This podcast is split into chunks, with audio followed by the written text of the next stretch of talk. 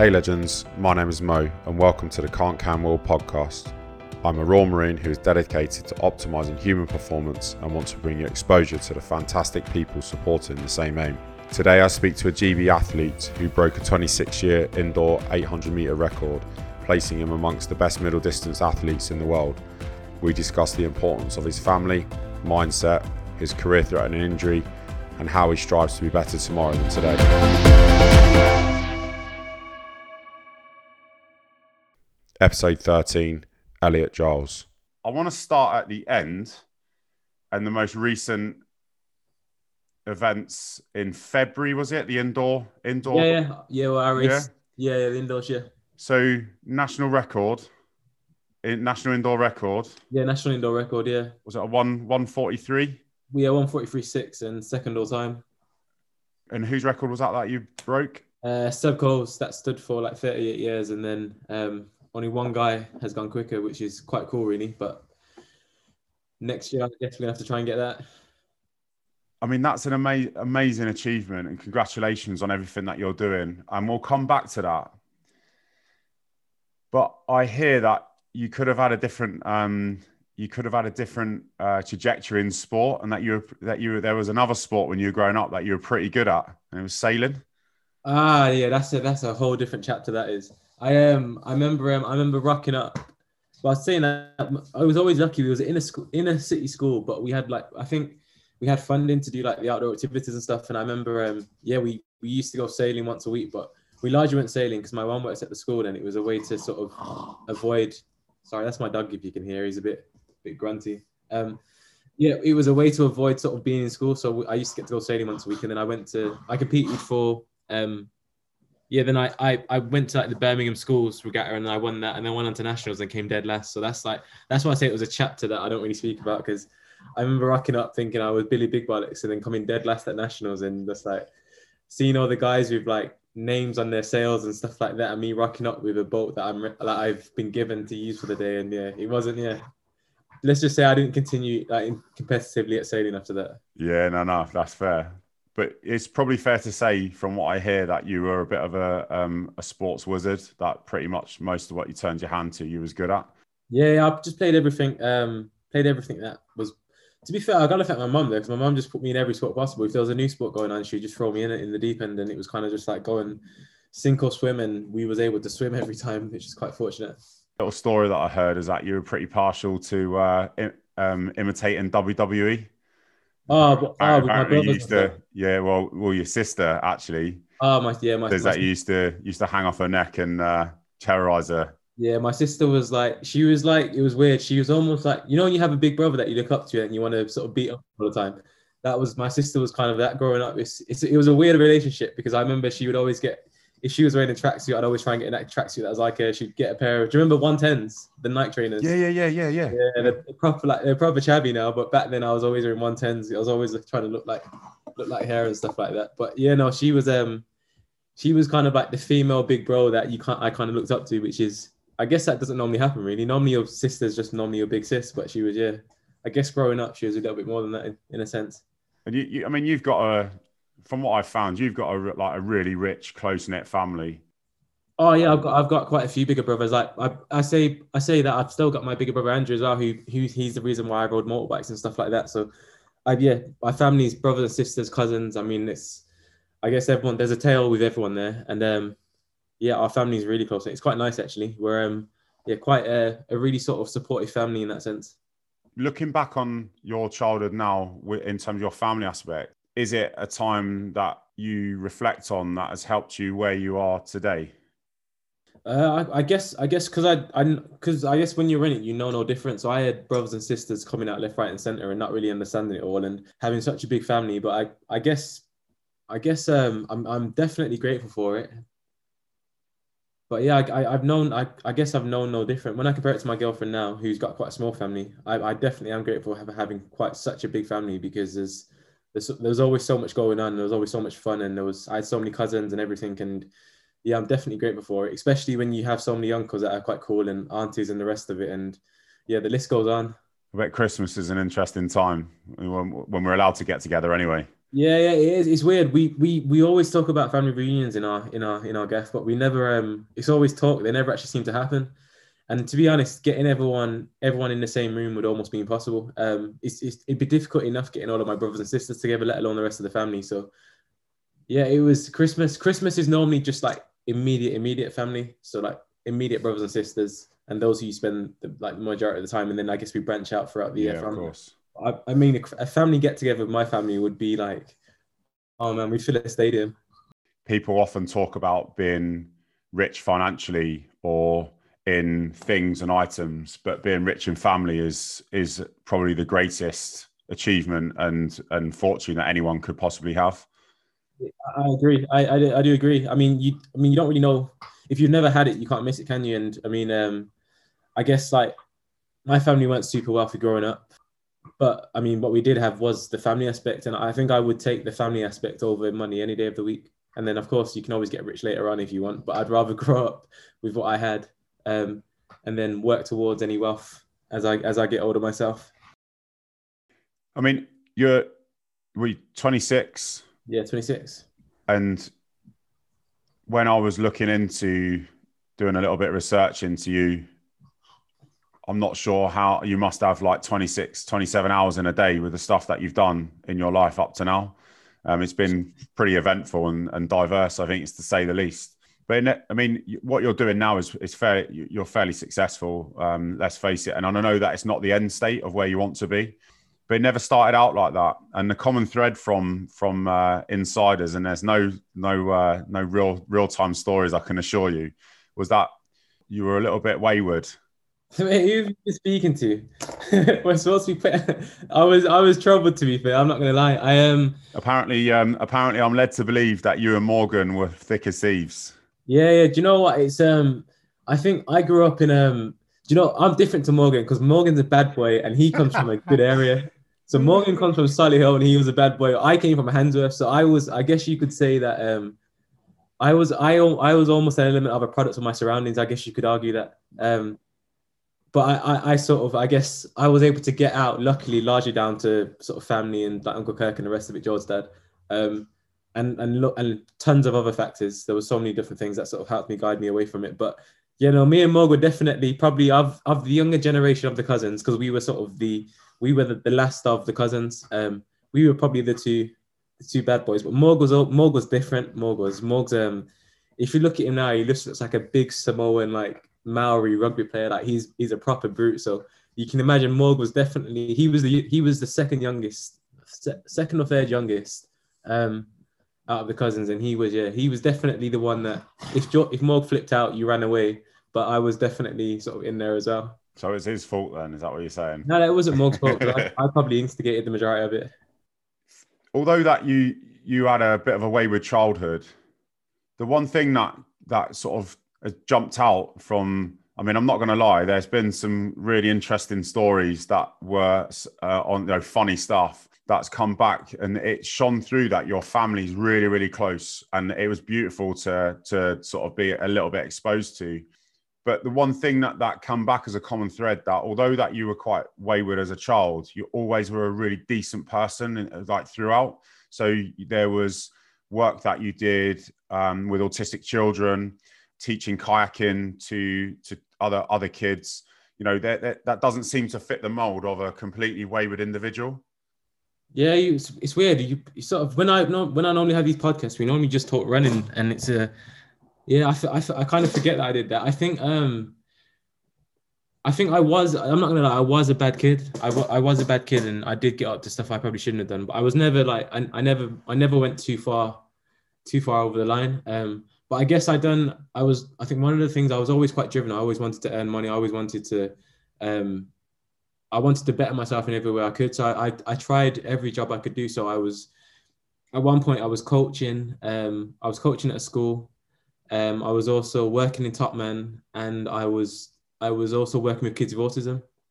Um, and then I was trying to run at the same time. So I was trying to juggle everything at one time. So I'd literally go to college, and then depending on the day of the week, I'd go. I'd, I'd either train or go to work. And in the midst of this, I was cycling to everywhere I could get to, and I was just literally trying to do everything. So I, I guess working with the kids with autism was because I knew I needed to grow up. Um, and I knew that I, I took a few wrong, a wrong turns sort of growing up. So I just figured it would be a way for me to almost get a better understanding of, of life, if you like. So I worked with kids with autism, and that was I'm not gonna lie that that was tough. That was I, I struggled with it quite a lot. Um, only because I was 18 at the time and I was having to change kids that I, I was at, at one point I had to change a kid that was 18 and had to change his nappy and stuff like that. And I remember just standing at one point and thinking, geez, I, I, I'm so out of my depth here. But the guys that um, who I was working with, they just gave me a chance and they liked me and they gave me a chance of the job. And um, we had to do all sorts of training to do all of this kind of stuff. And like dealing with kids that sort of can't hear, speak, um, and just can't really interact with you. And the, the span of autism so broad that I'd work with some kids and some days we'd be like, we'd be writing raps all day. And then I'd work with others that I can't even have any interaction. And then I'd work with others that'd be trying to bite, scratch, and fight you and stuff. And it was just so diverse. But I grew up a lot in that period of working with kids with autism. It was, it was crazy to be fair. It was really crazy. Um, but you know, I wasn't. I've, I've never been a bad. I've never been a bad person. I've definitely done a few bad things, but I always I always try try my best to make up for them. And yeah, I'm definitely um I'm definitely not a little shit now. That's for sure. So, mate, I, am really interested in that where the the part that you said that you always worked really hard, and you work. So the reason why you worked with autistic children is because you realized you had to grow up. Now, I wanted to just focus on that a little bit because Elliot, the GB athlete, is what we see now. We yeah. see the the what the the records and the medals and the representation of, of your country, which is amazing. But that had to start somewhere. And the reason why I ask this question is because there are millions of other inner city kids that didn't get a good start in life.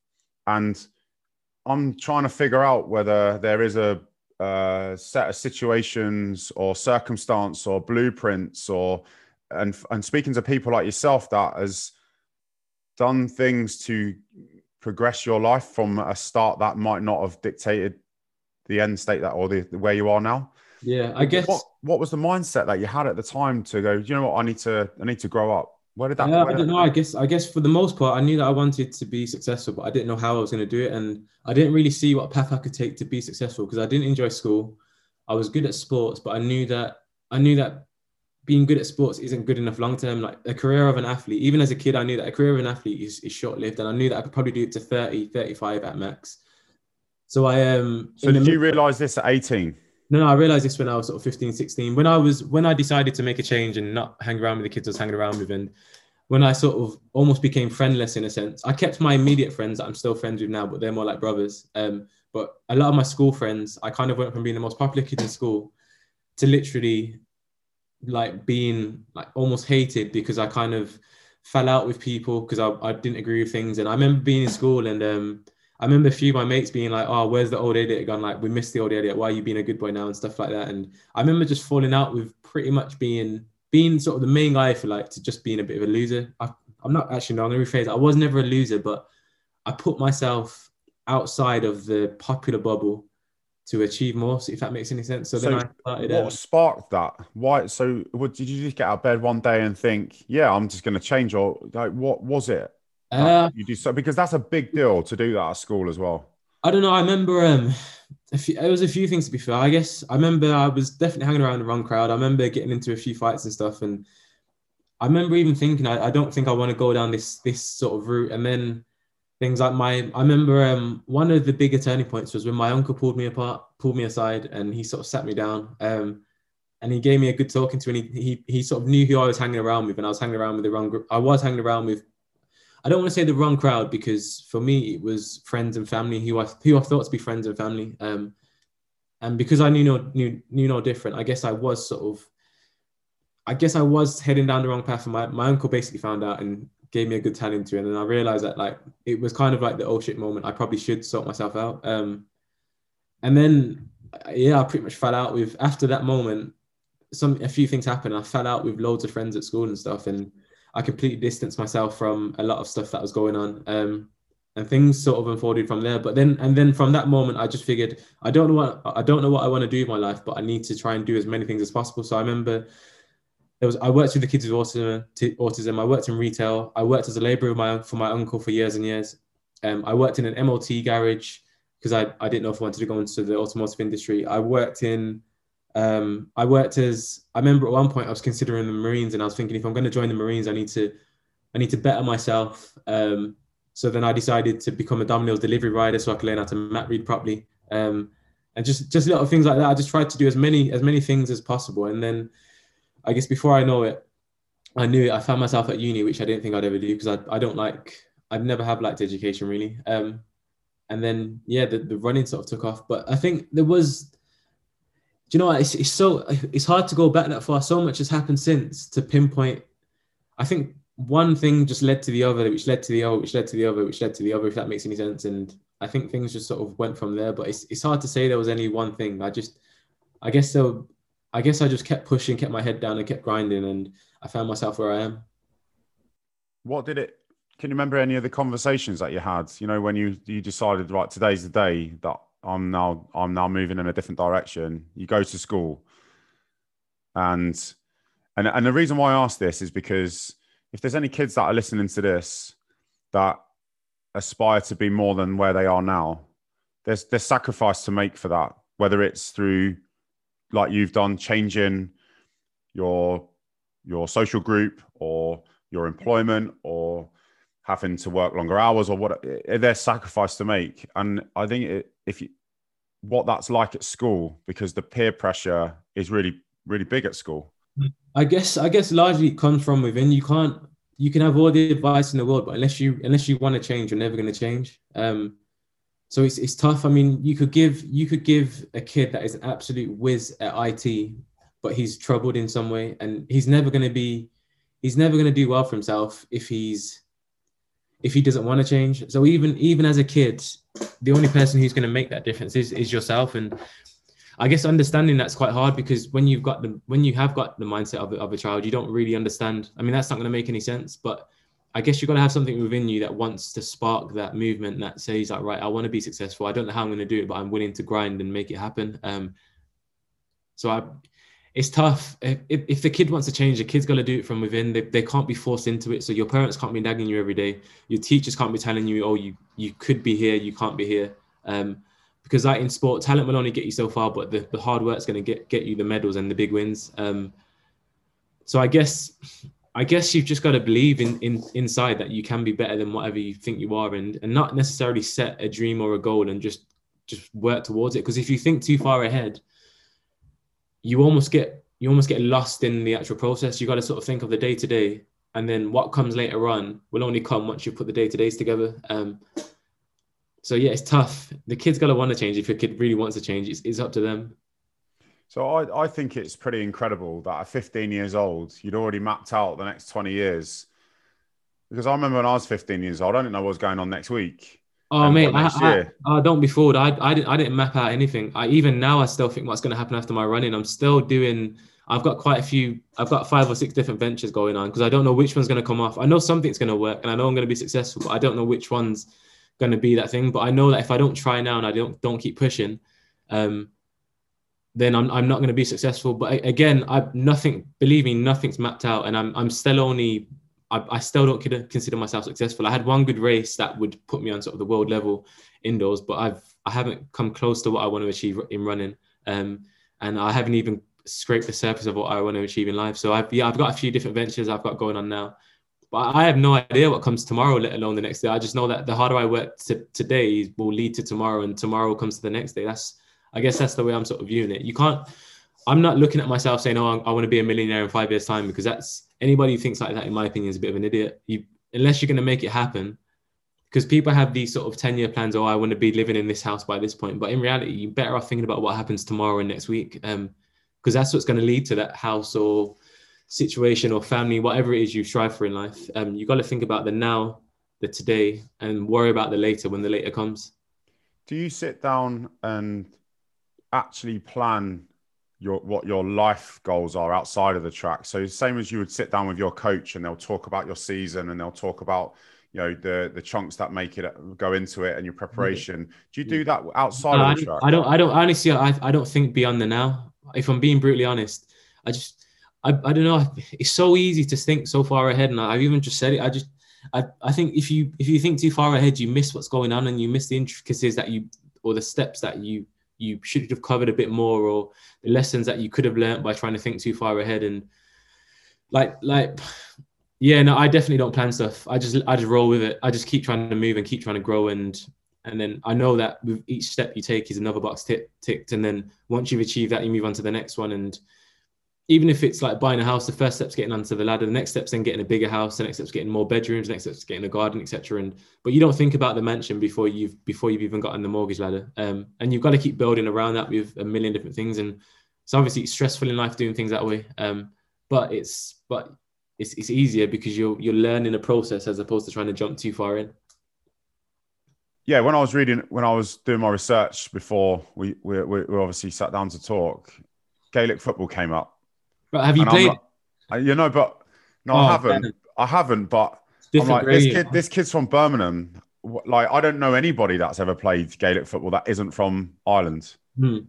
So how how talk to us talk to me about that again it was my mum my mum threw us in the deep end with sports and stuff um, and she made us play, sort of play gaelic football and there was this old irish dude that used to live in the live in the area um, and he loves the sport so he he sort of got us all playing um, and yeah, we, we just played and we loved it. It was good. It was rough though. It was if you think rugby's bad, Gaelic football is a whole different different level. Not in terms of because rugby's obviously just a blunt force hit, so it is rough. But I'd yeah, I, I mean I've played both sports and Gaelic football's far rougher than rugby. I'm, so, I'm so was that, that from school then, or was it a local club? Or no, no, it was a local club. We played Gaelic football and then that led on to rugby and stuff. Um, and it was just we played I mean, we played over in Croke Park um, at the All Ireland final, you know, during the half time. And I think it was Dublin versus Laois or something like that. I don't know how to pronounce it.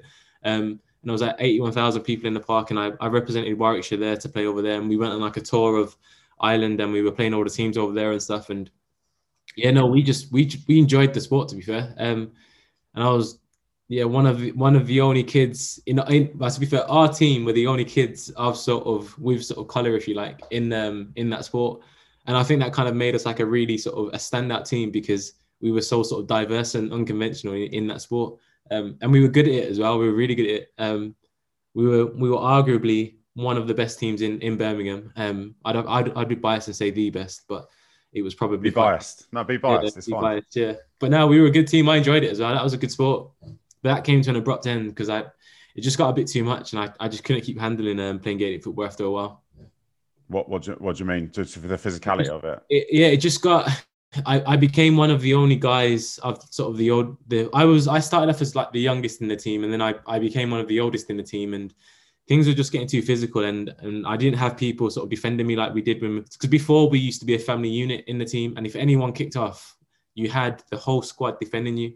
Towards the end, it wasn't like that, and I remember I remember playing the team over in Coventry, and I just remember getting punched in my face, slapped in my face, hit so many times, and then saying to my coach, like I was retaliating, obviously, and if they hit me, I'd hit them back as soon as they had the ball. And I was fouling, but every time I got fouled, there was no foul call. But every time I fouled them, there was a foul called.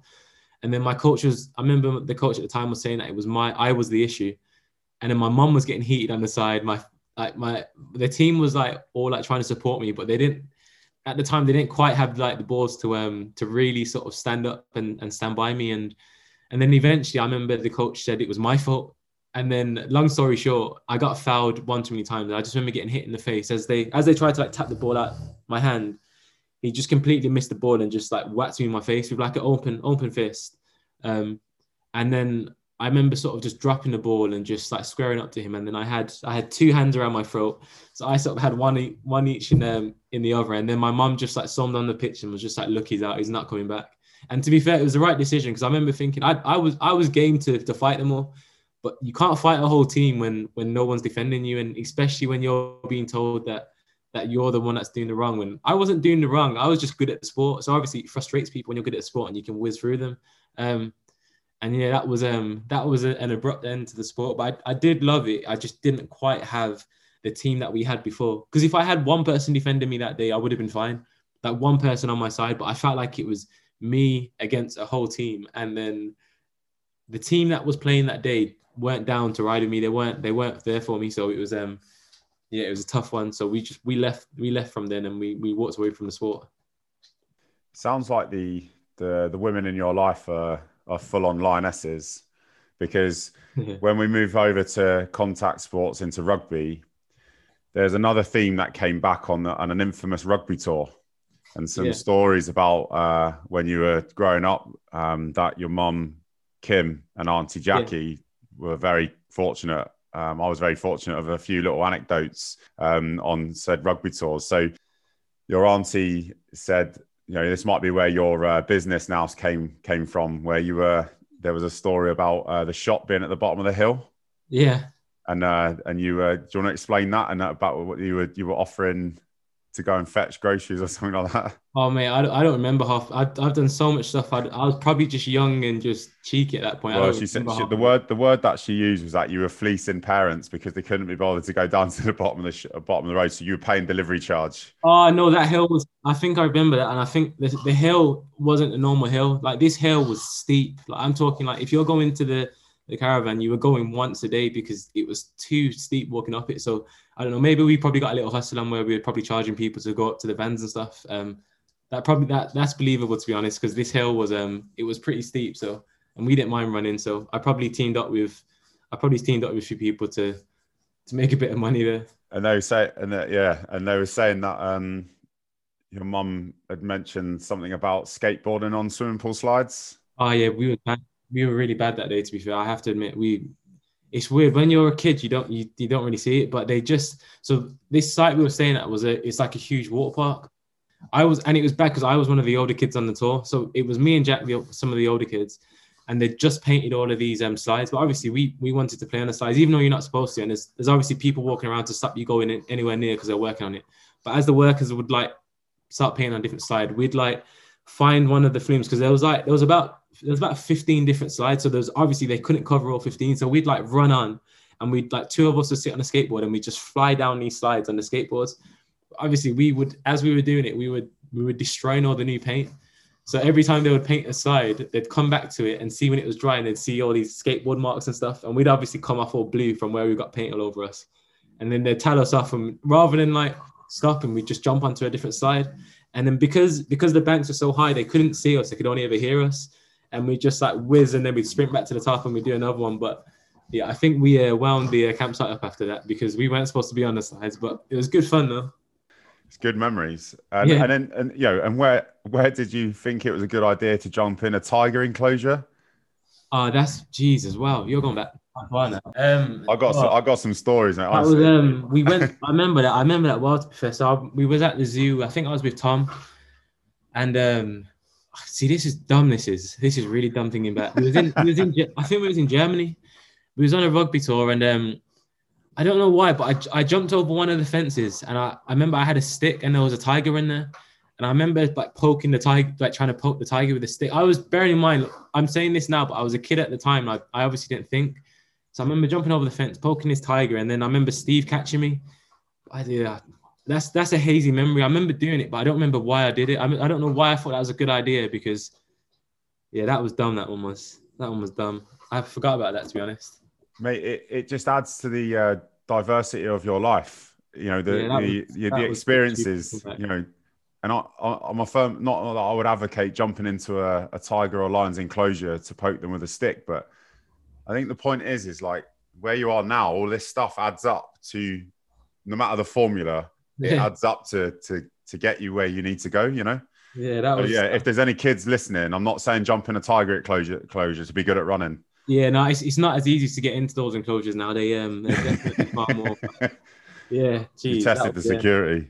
Yeah, that was that was pretty cheap. I remember, but on that same day, we didn't just do that. We also jumped into um, it was another enclosure, and um, I can only describe it as like there was the way they separated the animals from from the animal from people was they had like a massive like trench, which was probably like like maybe 15 foot like long and it was super deep it was just water and that's how they separated. So it looks like you could be in the enclosure for this one. I can't remember what animal it was. I think it might have been some sort of big bison or something like that. It was i don't know what it was but i remember we we jumped on the side of the enclosure and we walked along and we managed to get in on that one but I, do you know what it is i think when you're a rugby tour and you're a kid it's because i think we had a day in the zoo i think we must have been near it and we got away from the parents. So obviously, it's like it's like a red light moment where you just think, well, "I'm going in." So I remember we jumped into this enclosure, and that one was dumb because have you seen bisons with lions in the wild? Is it bisons the one with the, the really really thick horns, like super thick, and it's like a almost like two rocks on the head.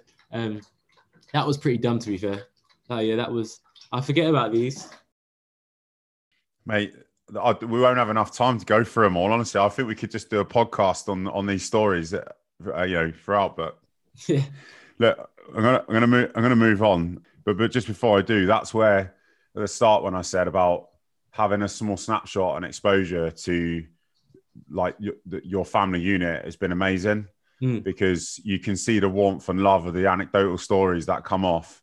And like when when I asked Jordan, I said, "Mate, have you got any um, inside information?" I was hound like I was hounded like with stuff that he'd text out and sent back in yeah, because like it wasn't like it was it was out of yeah yeah I've got like they're so excited for you you know and it was beautiful to see it really was and if any of them listen to this I, I thank you for that yeah. It's funny. My family are my biggest supporters. Even when I see on social media and stuff, I'm I'm not really one to promote myself, but I'm lucky I've got a family like I do, and they do they do all the promoting for me because I'm yeah I'm, I I don't know why. I'm not one to really try and big up my chest too much, but they they definitely they definitely make it heard if I've done well, and it's it's quite nice to see actually because then they're, they're proud of you man. Yeah it is, it is quite nice. so 2016 2016, yeah, yeah Rio Olympics. Yeah, when you look on Wikipedia and you search your your performance, it says heats knocked out in the heats, yeah. yeah, yeah. And for the armchair warriors that are out there, they would look at that and go, "Oh, classic UK Britain again, not doing very well." But actually, it, what it doesn't say is the context behind the, the two years leading up to that games. So, so, so that that year was a big year to be fair. I mean, even making even making the team was was a momentous achievement. It was it was big, really big for me at the time because a year a year prior I wasn't even considered an athlete. Um, sorry, I was considered an athlete, but I wasn't considered good. Two years prior, I would I wouldn't have even made British champs. I wouldn't have even been invited to British champs. Um, so there was a there was a big build up. So I guess I guess I started running. I started running um, at 16, and then I ran for a year and a half to two years, and then I spent three and a half years injured. I didn't race for three and a half years, and at the end of those three and a half years, I had a I had a motorbike crash. Um, so I was already injured by this point for three and a half years, and then I had the crash, and then I somehow after the back of this crash, I, I don't know how I did it. Um, yeah, I, I, just made a massive jump sort of a year later, and then 18 months later, I found myself at British Champs final, um, winning British Champs, going to the Europeans, coming third at the Europeans, having been ranked like 66th to 66th out of everyone. So I was, I was pretty much the worst at, at the competition, and then I went from from third at Europeans to sort of going to uh, making the British team and running in the Olympics and stuff like that. But it was um the roller coaster to that point was was pretty insane looking back because I, I shouldn't I shouldn't have made the team on paper because I went from running one minute 53 seconds to running one minute 45 seconds a year and a half later, which when you when you break that down on paper, that's like a an eight, seven or eight second PB, which it it just doesn't happen in our sport like ever. And I was I wasn't even that young. I was 21. I think I was 21 at the time. Um, so I wasn't like a young buck or anything. I just had a serious streak of bad luck. Unfortunate fall of events, but I just had this dogged determination where I just wouldn't give up, and I, I just completely refused to give up. I, I no wasn't really an option. Um, even though when I was running 153 and I wasn't even considered an athlete, I yeah, they, no one could tell me I wasn't an athlete because I believed in myself enough to believe that I could be. And yeah, I guess I guess that I guess the bike crash actually probably helped me because it kind of catapulted me into into slowing things down and and being an athlete in a in a sense. And um, long story short, the the yeah the crack the crash was bad. Um, sort of stuff happened in it, and the events that led after it sort of definitely helped shape me into to what I am now. I wanna I wanna not have that short story. I'd like to talk about that because I don't think you're doing yourself any justice by fleeting over that because Yeah. the journey from where that that start point after the crash is not just a broken finger. You know, we're we're talking um, life changing injury at the time. So not even just athletics, just in life anyway. Can you just describe a, bit, a little bit more about that? Because I think put in context the achievements of making the Olympic team. So I was uh so when I had the crash, um, like I said, I, I wasn't considered an athlete. Um, I was a kid. Um, I was I loved motorbikes. I love speed. I love adrenaline. Anything that sort of gets the blood blood rushing. That was sort of my thing. Um, so I went to pick up my little brother from rugby one day, and as we were on the way back, we were driving through Birmingham City Centre, and there was a three lane road. Um, the roads all changed down Birmingham, but it was near the mailbox. This lady was in the third lane. I was in the first lane coming up to traffic light. She missed her turn and jumped two lanes um, and basically sideswiped us. Um, she, my little brother went over the top of the bike. I was sort of trapped in between. So she crushed my knee between the bike and the car. I then, my little brother was lucky. He went over the top because he wasn't trapped. So he went sort of over the top. And I think he just said he remembers sort of flying in the air. Um, and then I, because I don't remember it, I still don't remember anything from it. I can only tell you what I saw in the CCTV footage. And then I came off the, the side of the bike, landed half on the curb, and then hit my head off a bollard. So I was knocked out. But I think for me, it wasn't, for me, it's not too traumatic because I don't remember anything from it. Obviously, for my little brother, he would have stood up and saw Big Bro knocked out. Um, to be fair, we haven't even had the discussion. Like, even we're talking, we're talking sort of five, six years on, and we still haven't even had that discussion really. Um, but yeah, for him, it was probably far more scary than it was for me. I just remember waking up in the hospital and just being in agony and feeling like my knee was literally not a part of my body, and it was just the throbbing pain. I, I can't tell you what the pain was like in my knee. My lower back feeling like it was broke, even though it wasn't broken, it was just severely bruised because I, I tore my PCL in my knee. I, the bruises in my in my lower back and the tear in my my right glute. Like even now, my my right glute still deformed. The muscle because where it where it tore off, it's obviously reattached and it's kind of like it's lower down from where it's reattached. So my glute was a mess, my head was a mess, my back was a mess, my knee was a mess, and then I spent like three weeks. I couldn't move. I was discharged luckily from the hospital the following day, but I couldn't move out of bed for three weeks. Um, so I was laying in bed and sort of mum and dad and brothers bringing my food to me in bed and stuff like that, and not being able to move and having to wean to like a milk bottle off the side of the bed and not being able to go for a poo for like three weeks and having like severe constipation and, the belly cramps were making my back hurt because I was like trying wince and yeah, it was a it was a dark place. It was a dark place because I there was a point where I hit such a low that it was sort of like two and a half weeks into it, and I remember like my hands just peeling like a snake, and I could literally peel the the skin off my hands. It was that bad, and I don't know if that was related to me being in bed or what, but yeah, I hit I hit a major, major, major low. Um, and from then on, I just I remember lying in bed and just saying, I'm never gonna let anything that scares me, or if I can get through this and I can get through anything. And I set myself up with like a challenge. Um, and I said to myself, like I called it like conquering my demons, and anything that sort of scared me, I I just decided to um, yeah, I decided just to take it on like just and if it if it was big or small, it was like I have to do it because it scares me. Um, and because I went into such a dark place, I figured I couldn't get any darker than what I was in. So whatever I faced, I knew that coming ahead, I knew that it wouldn't be as bad as as what it was like lying in bed and not being able to ride my bike um, because that was my freedom when I was always injured all the time from the three and a half years prior. Um, not being able to run or train, like because normally I could, if I couldn't run, I could always still do some form of training. I couldn't get any sort of form of exercise to sort of give me an out. And I guess, I guess, yeah, conquering my demons is just something that I just sort of developed. And if it scared me, I did it. So it started off with little things like I was, I could, I'm okay with heights, but they scared me a little bit. So I remember I was in Portugal once and I remember climbing up a floodlit tower, um, like you know the the floodlights that you get at the like football stadiums. So I started climbing up, and about about just before the top, the, it was no longer enclosed, and I was about ten meters that was wasn't enclosed. And as I was climbing up, I remember like so looking down and just thinking like, yeah, this is you know that squeaky bum moment where you're like, yeah, this is this is pretty scary now. And I, but obviously I knew I had to get to, to the top, so I got to the top, looked down, and then it was that oh damn moment, like shit, I need to get back down here. Like then then it was a then I realized that what I did was pretty stupid because when I had to climb back down that that section that wasn't no longer enclosed, like it wasn't it wasn't like a I might die. It was kind of like a I will die kind of thing but obviously I wasn't going to stop because I had to come down regardless. But I remember looking down, and when you're at the top of these things, they actually sway ever so slightly. They're not actually they look still, but they sway, and everyone looks so small below.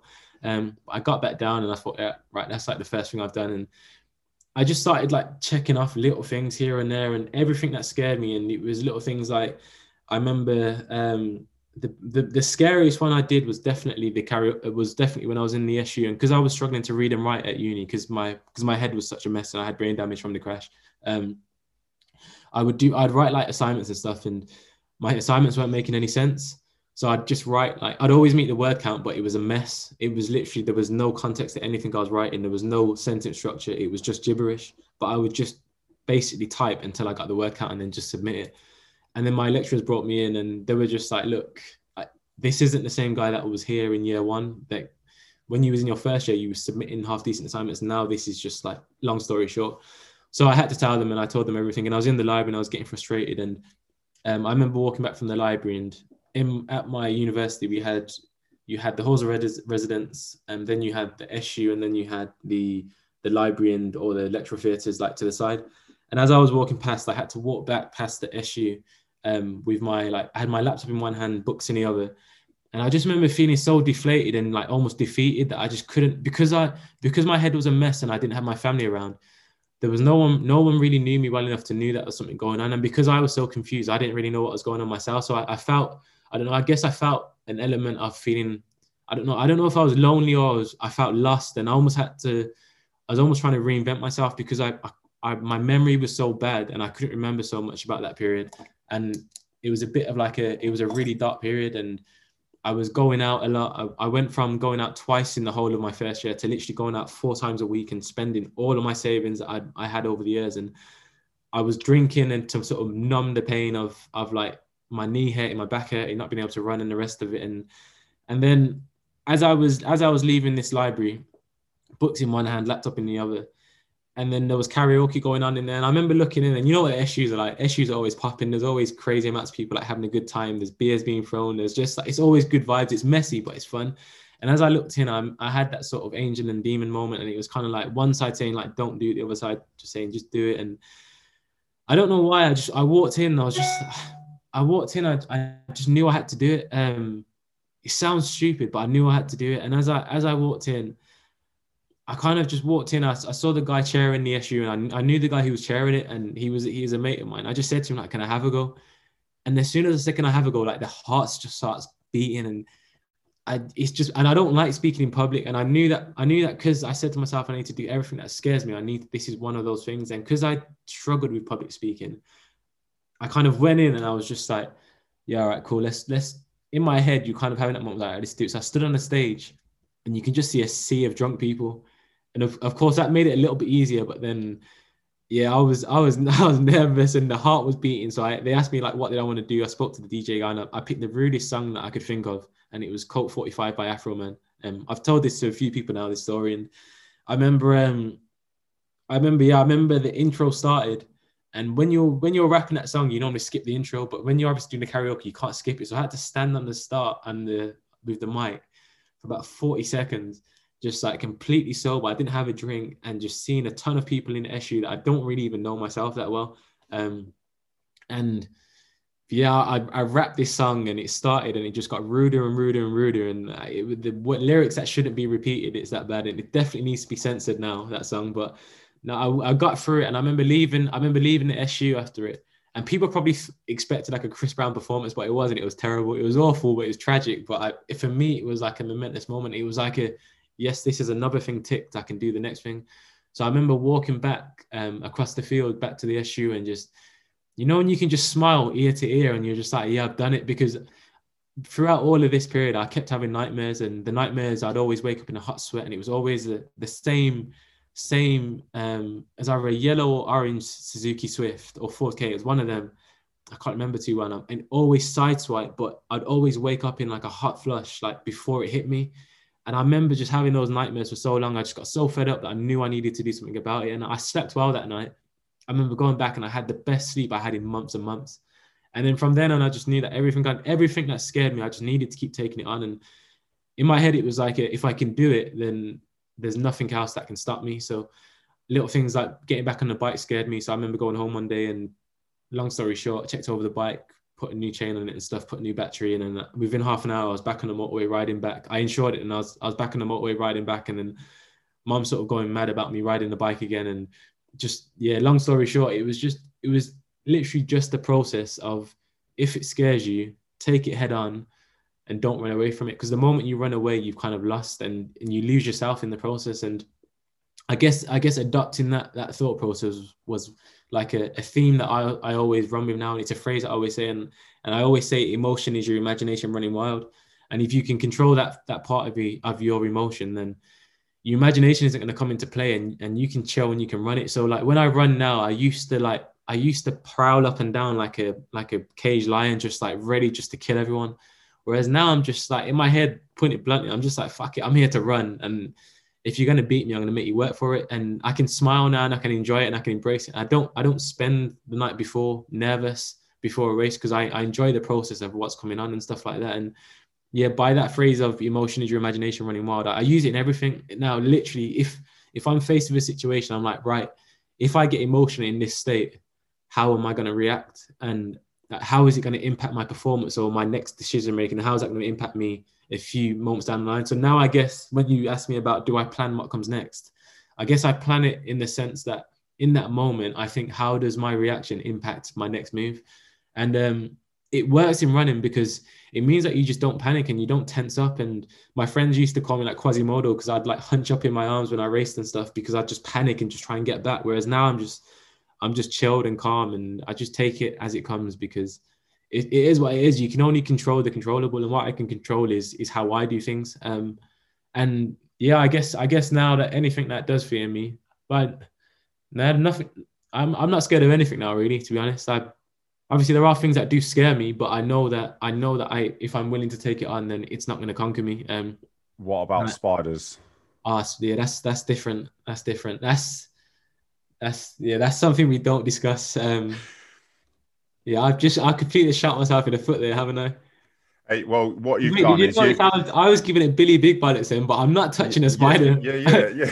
So, so basically, basically, what what's just happened there is you've just you've just committed to conquering your conquering your demons and to use your phrase no, emotion is basically when it comes to spiders emotion is your imagination running wild no, but it's context it's context okay it is, right it's context okay. so when i when i i'm going to try and defend myself here and, cr- and crawl out of this this grave i've just dug so i've i've I, I didn't lead you into that. You look. Yeah, I'm not. I, am I, I'm, I'm, not. T- I'm not touching a spider. I've got no. A spider doesn't serve a purpose unless I'm living out in Australia. I don't. There's no reason for me. In to, fairness, climbing up a floodlight doesn't serve a purpose either.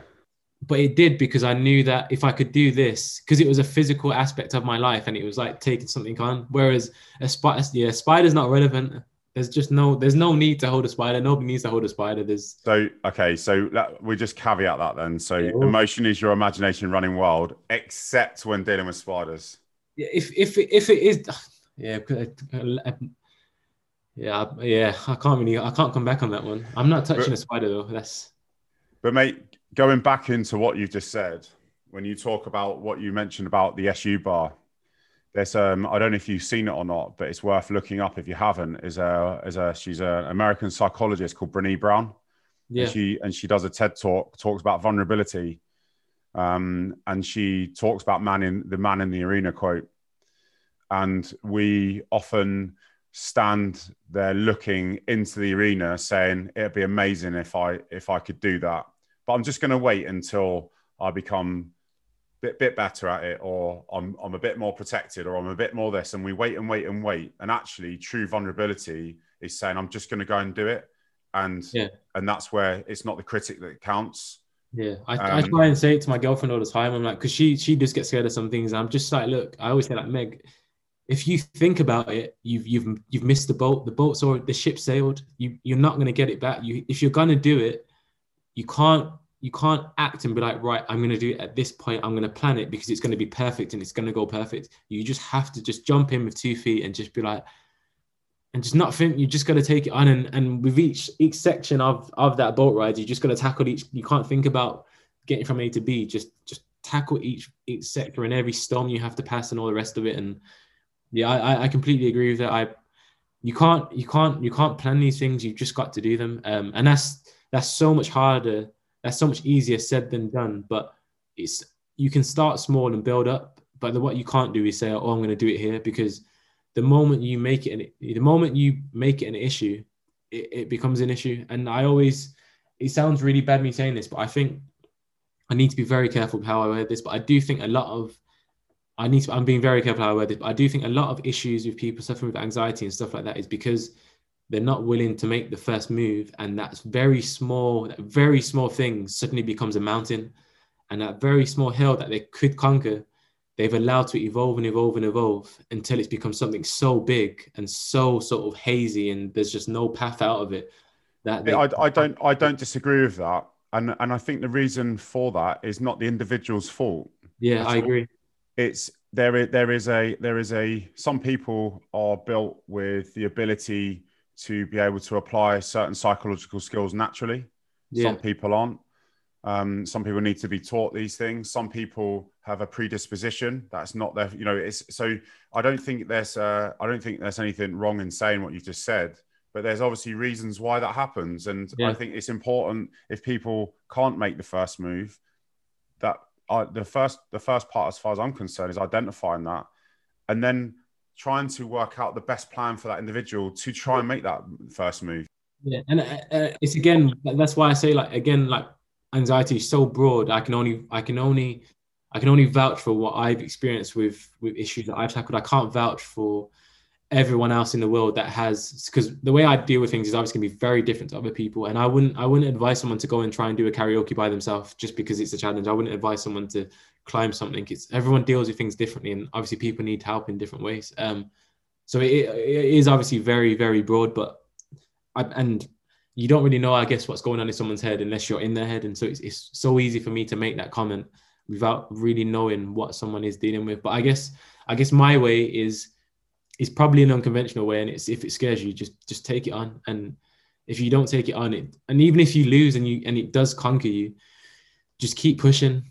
And but I guess that's just a a really broad, stupid, naive way of almost viewing it because it's sometimes it's just lazy. But you say that, but there'll be other people that deal with stuff that way as well, and that's the that's the beauty yeah. of the human race, right? That yeah, everyone's yeah. got their own ways of doing things, and the whole point of this is that someone listening to this may lean towards your a way that you do it. Yeah. But then listen to someone else and they, they might be more lean towards them. So that you know it's and that's that's the whole point is you, we, we try and learn from each other. Out ways to do it. It's even like in my running and stuff. I remember at one point I felt like the goalpost move. This is why in training I don't I don't wear a watch when I train. Um and there's a there's a good reason for it because when you use a watch, you you run to within your limits. So if we, for instance, we were training, we done a 15 minute run yesterday, and I purposely never wear a watch for a 50 minute run because I'm not, I don't care what pace I'm going for a K and what I'm marling because the goalpost for me today will be very different to, for my goalpost tomorrow. And what I can do today, I won't be able to do tomorrow.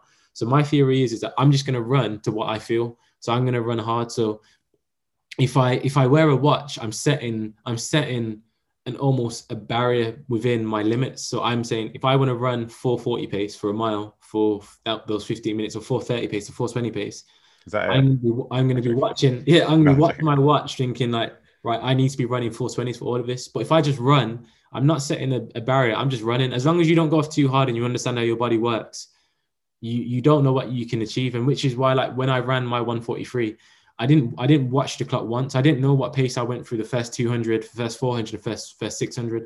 I just knew how to run the race for myself, and I knew how I should be feeling at certain points.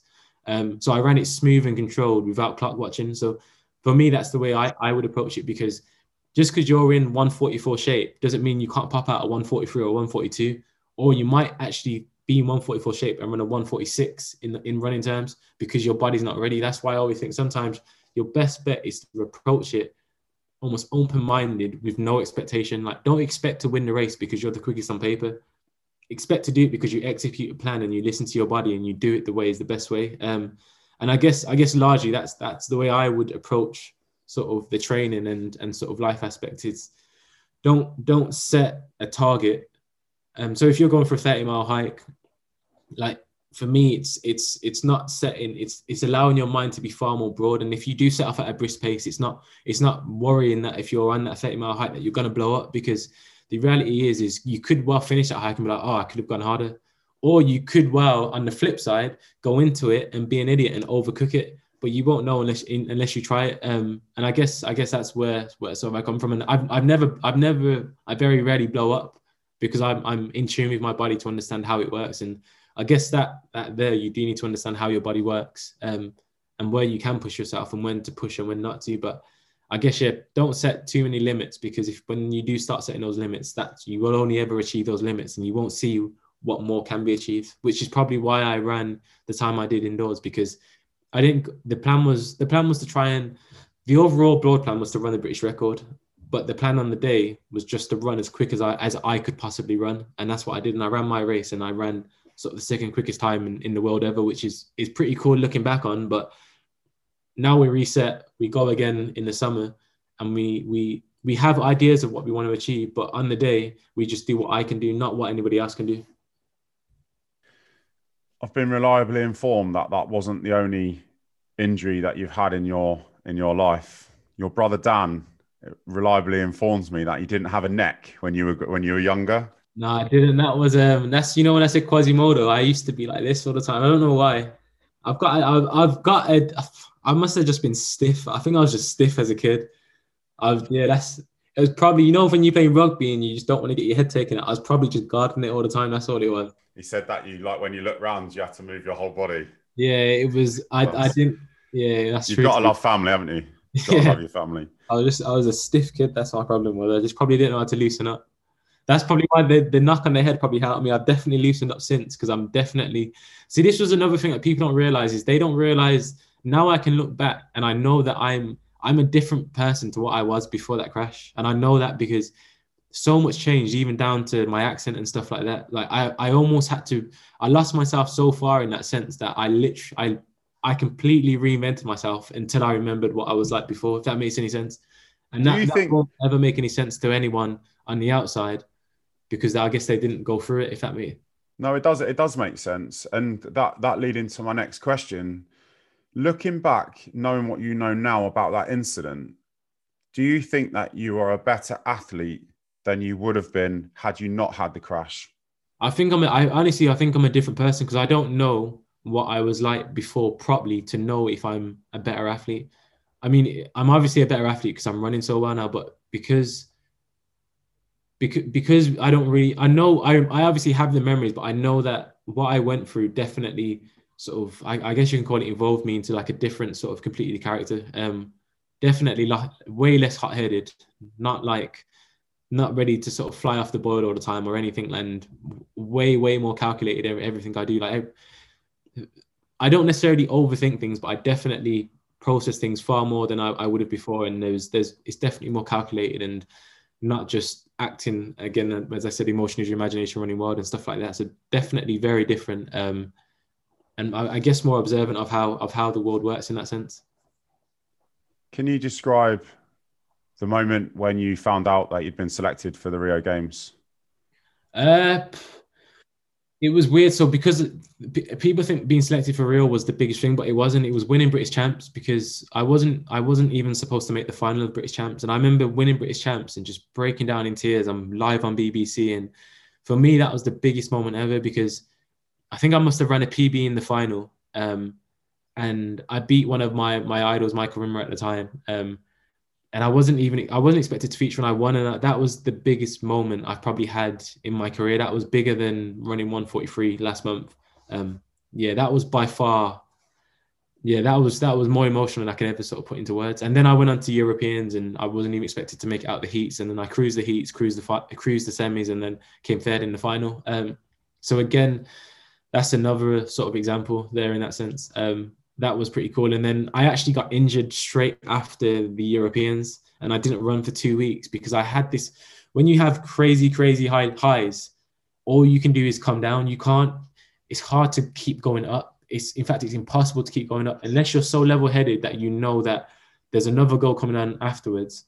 If you go too high, you're just you're gonna have a major mental crash where you just you slump pretty much. And that's what happened. I had this major major high after british champs and euros i got injured and i've got a problem with my neural system. If my neural system's heightened then i get stressed then i, have achilles issues.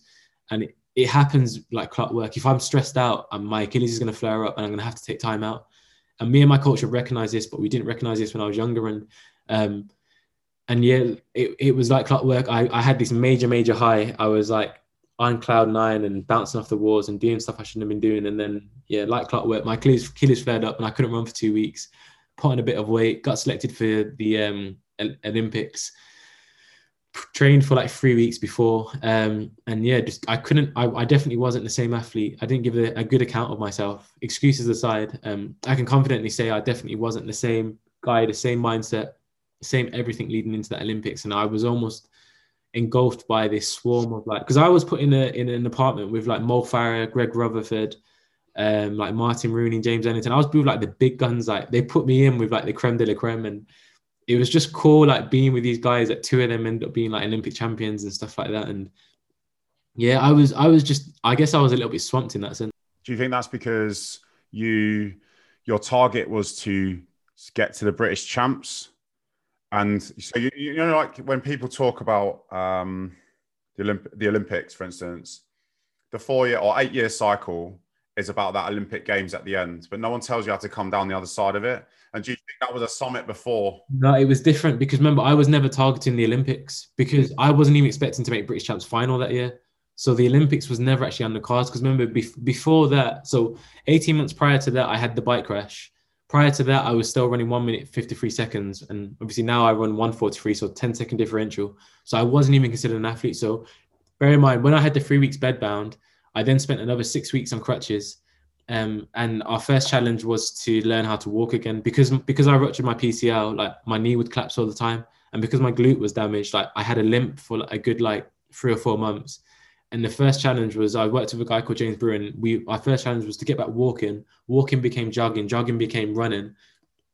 And I had the accident in the August. And by the following sort of season, I was um yeah, I was like I was running and racing again, and that that wasn't that wasn't really on paper that wasn't really meant to happen, and I didn't I didn't have a goal in mind. It was just like a let's just get my body to a point where my knees are collapsing. Because I remember going out where I, I, I met Meg, my girlfriend, on a, on a in the night um at the local like nightclub at, at uni and stuff, and she I used to have this like certain dance move, and I I incorporated my my knee collapsing into a bit of like a, a bop into like a dance. And that that's that's professional stuff. So you had yeah, basically you had a dance move to impress. I was, it was no, but my dance move was calculated. It was calculated because my knee was always going to collapse, but I didn't know when it was going to. It was just when it when it collapsed, it was like I would just sort of drop drop the shoulder and drop the knee with it.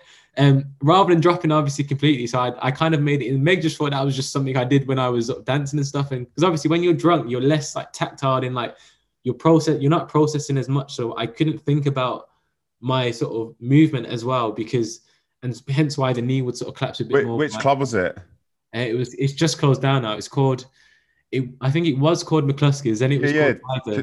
we spoke about that before oh we did yeah yeah because yeah, i'm from i'm from kingston was, yeah yeah yeah it was it was um it was it, it was viper I, I, can't remember if at the time it was mccluskey's or viper but it was one of the two um Mate, if those yeah, was, if, if, if that place those walls could talk it'd be uh, the no, best selling book in the world. Tragic, it? it is tragic that place. Um, but yeah, no, I think it was McCluskey's at the time because I think it turned into Viper afterwards. Yeah, that's right. But, yeah. You know, long long story short, um, that's where sort of I met Megan.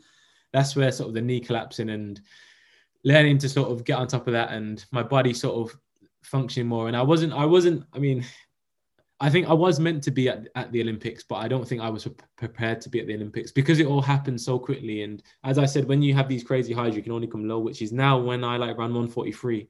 I had my moment immediately after the race, and I was like, yeah, this is pretty cool. But ever since, I've just been like, all right, cool.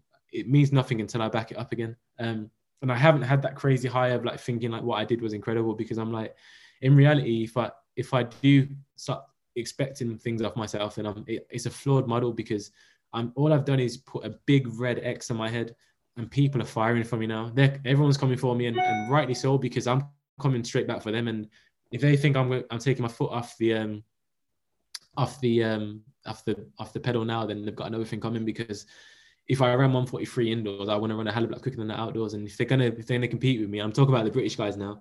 I'm gonna make them sweat for it, and they're gonna have to hurt because I'm gonna be hurting. And if I'm hurting, they're hurting. So um, I guess I guess yeah, like it's it's understanding that when you do set those goals and it's not thinking too far ahead and when you do get to it, understand that if there's another chapter, don't get me wrong, if I do get to the Olympics and I and I, I do manage to win it, then it's obviously that's different because that is what you build up towards. But again, after that, if, if things go to plan, then we we we have the world indoors that following uh, winter in the indoors, and then we'll have the Commonwealths next year, and then we'll have the worlds, and that's what I'm saying. It's a it's a the stepping stones are always there, and it's a when you get to that top bit, if you do get there, it's not guaranteed because nothing's guaranteed in our sport, and the start line doesn't discriminate. Um, if I can execute on that time, then I'll just move on to the next one, and then the next one, and then maybe 30 years time I'll look back. But and and while I'm in the moment, I'm definitely staying very present. That's a good point. I want to move on to a day in the life of a track athlete. We see the the, the superstar that's on on the track. That's you know now cool, calm, collected, enjoys being like you know the fans watching and and and representing his country. But that's only the the small part of of your day to day. What's the, what is it? What's the reality like being a being a track athlete for GB? I I love it, but for the most most people, they're boring. Boring for most people, very boring. I mean, I eat, sleep, train pretty much. Um, you, I'm in a, I'm in the phase now where I'm double daying, so every day I like. I remember last night, all I wanted to do was I remember put it this way. I was on my drive home yesterday from from training. I called up I called up Meg and I was just like, Meg, can you just run me a bath and can you please, please, if you've cooked, can you just leave me some food out? And I ate my dinner in the bath and then went to bed. Like that's that that's the reality of it. And it, it sounds nice and calm and whatever, but I just wanted to kill two stone. I wanted to kill two birds in one stone. I wanted to eat my food, have a shower or whatever I needed to do, and just go to bed. And that was literally what I did. Um, so I, I'm in the phase at the moment of what I would call like the zombie mode, where everything's tiring, everything's hard. Even walking up the stairs, I'm getting lactic in my legs because I know that I know that this is what what I have to do to get to the summer. Because what people don't realize is that we know, we don't win our races in the summer. No athlete, no athlete at the top wins their races in the summer. We win it in the dark days when nobody's watching. In periods like this, where we're just grilling ourselves and we're working ourselves into the ground. Smart has to be very smart the way we do it, but we're just. It's like I'm short tempered at the moment because I'm so tired all the time. I just want to sleep all the time, and it's just knowing that the more work you put in now, the greater the reward in the long run. And anything you skip now is only going to have a detrimental effect on you later on. And unless you understand that, it's it's a flawed it's a flawed process. And I guess now is now is my medal winning phase, and the summer's just fun. The summer when you're racing is the easy bit because you're fresh all the time. You're ready. You're feeling good. Like you're not walking up the stairs with lactic in your legs. You're not like going to bed tired. You're not craving sugar all the time because you're like just body's just depleted and you're just chilled and you're in a in a good place in the summer. But like now is a day in the life now is just very much tired, tired, tired. But there's the end goal in sight, and if I want to get to that, I have to do this this phase now, and not to think when I get to the summer that's when I need to start hurting myself because that's that's what idiots do, and that's when people don't um don't perform. Mate, you mentioned about um about food there.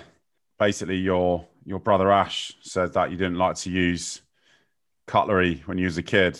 I was bad. And, uh, now. Well, I've got a little quote actually from a from a message that came in. Yeah. He said, "Sunday dinner, you don't get a knife and fork with L, just straight hands." No, I was I, I was bad growing up. So mum used to always give me um, extra Yorkshire puddings because I'd make a cake out of the Yorkshire puddings. You always put your meat in first, and then you put the. I've never done that. I'm gonna try. I'm gonna try. It, change your life. So you put so you put a little bit of gravy in the bottom, or you wet the meat with the gravy a little bit, um, and then you put your mash in, and then you put your vegetables on the top, and your vegetables obviously stick because they've got the mash in the middle. And then you just you pick it up and you eat, and you've got a cake right there. So obviously, I for a Yorkshire pudding, I want at least four or five Yorkshire so I can make my cakes. Um, and then the rest, as a kid, I used to just cut up the meat and then I just straight hands in lots of gravy and just mush it all together and then just just straight in. I, I'm still bad now. That's why when I went to Dubai, I loved the culture of Dubai because you just eat with your hands. You pick up the bread and you just straight in. And I was just like, yeah, this is a bit of me. This is, but Meg's Meg's used to it, and we're at a point now where Meg finishes her meal, she just gives me a plate and I'll lick the plate, and I'm just yeah, I'm I'm that guy. Which is why when people say to me like, like sometimes like people joke and say that I'm like people like me until they get to know me, and then they get to know me, they're like, what is this thing? So it's um, I'm I'm fully aware that I'm I'm a bit odd in that sense, but I do I do like to eat without without cutlery if, if given the choice, and if if you do see me licking the plate, then just know that I'm very comfortable around you. Oh, that's good to know. What's the future hold for you? I don't know, man. I don't know what tomorrow holds. Just take each day as it comes and then fight it from there. Mate, talking about getting to know you, it's been a pleasure to have got got to know you over the last sort of hour or so. And as I said, with regards to your family, you you've got a beautiful family as well. Um, you've achieved so much in the 26 years that you've that you've been alive, and who knows what the next 26 years is going to hold for you. But no doubt, it will be as diverse and uh, and as full as the first 26 thank you very much, and I genuinely wish you all the best in in the future. I appreciate it, mate. It was good talking. If you like what you hear, don't forget to subscribe to the podcast channel for updates on new releases. And why not leave a review on your podcast provider and follow us on Instagram on the at Can't Can Will page to show your support. Thanks, legends.